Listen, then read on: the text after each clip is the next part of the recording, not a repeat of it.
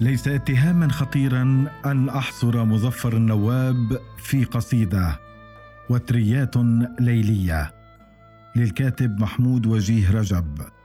كنت صغيرا عندما سمعت اسم مظفر النواب للمرة الأولى.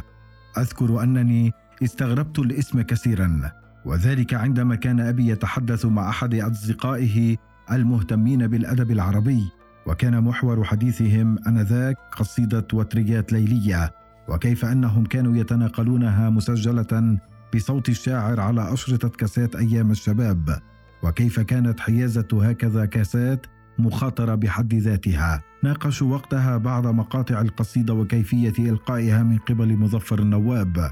ولا أنسى أبي عندما قلد صوت الشاعر في مقطع القدس عروس عروبتكم هذا الصوت وهذا الاسم وهذه القصيدة لم يغيبوا عن خيالي أبدا.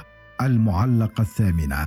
عندما كبرت وازدادت قراءتي الشعرية كان لابد لي أن أعرج على مظفر النواب فهو الشاعر الذي علق في رأسي منذ أيام الطفولة ولم أنسه ابدا.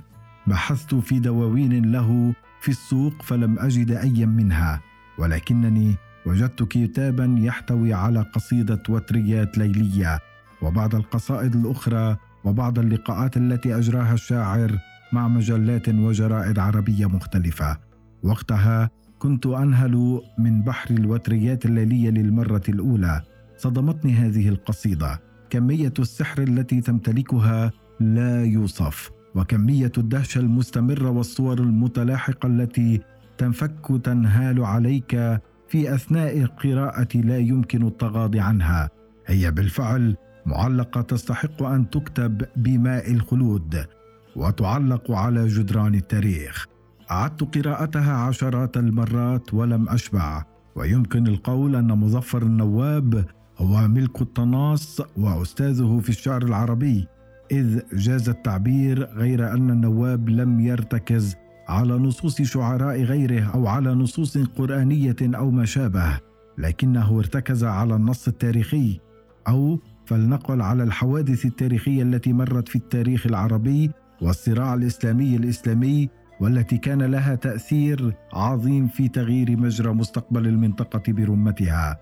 استجلب النواب حوادث تاريخية كاغتيال الحسين بن علي بن أبي طالب والوقائع التي رافقت هذا الحدث وأدخلها في القصيدة بشكل يجبرك على التعاطف معه مهما كان توجهك الديني والسياسي إذ لا يمكنك إلا أن تتخيل نفسك معاصرا لهذه الأحداث.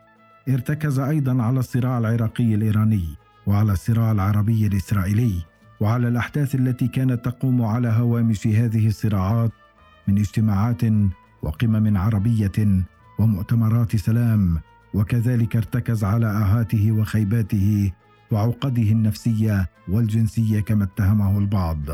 مظفر النواب شاعر القصيدة الواحدة. يخبرنا التاريخ العربي عن الكثير من الشعراء الذين كانت قصيدة واحدة لهم سببا في شهرتهم والتي كانت زبدة إبداعهم وعصارة فكرهم. فعمرو بن كلثوم لا يمكن لأحد أن يذكر له سوى إلا هبي بصحنك فاصبحينا. والبويصري مثلا من الصعب أن تعرف له سوى قصيدة البردة. ولا يتبادر إلى أذهان عند ذكر أبي القاسم الشابي سوى قصيدته التي تتضمن بيته الأشهر إذا الشعب يوما أراد الحياة فلا بد أن يستجيب القدر. وهذا سلاح ذو حدين على الشاعر نفسه. صحيح أن صيته ذاع بفضل قصيدة واحدة من إبداعه لكن القراء بعد ذلك سيحصرونه في هذه القصيدة إلى درجة ستصبح فيها هذه القصيدة هي الشاعر نفسه. مظفر النواب هو وتريات ليلية ووتريات ليلية. هي مظفر النواب ولكن إبداع الشاعر يمتد إلى الكثير من القصائد التي ألهبت الوجدان العربي. كالتي يقول فيها دمشق عدت بلا حزن ولا فرح وقصيدة أخرى قالها باللهجة العراقية وغناها أحد المطربين حن وأنا حن. أنا شخصيا لا أجد أن حصر مظفر النواب في قصيدة وتريات ليلية اتهام خطير لأنه من الظلم أن نطلق مفرد قصيدة على هذه المؤلفة فهي طويلة جدا وتمتد إلى صفحات وصفحات وتحتوي على مختلف أساليب الشعر وأفانينه من المباشرة والرمزية والوترية والتناصي والتفعيل والنثر. هذه القصيدة هي ديوان بحد ذاته. ديوان اسمه مظفر النواب.